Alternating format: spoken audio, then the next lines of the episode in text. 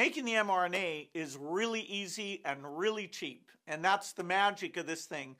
But there's no doubt in the next five years, we can, you know, we just need to mess around. There's a lot of lipid nanoparticles, and some are very self assembling. There's no inherent reason it's not thermostable, it's not cheap, and it's not scalable. And so, as over the five years we fix that part of it, mature it, which is very typical, uh, we'll be able to build factories worldwide that can make $2 vaccines with even less lead time than we've had to have here during this pandemic. And we'll use those, as you suggest.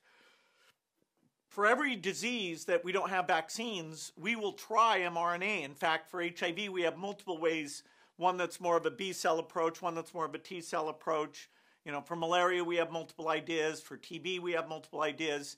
And so to fill in the missing vaccines, uh, we will will make a lot of our bets of, of the Gates Foundation and others who care about global health uh, will be a, a, mRNA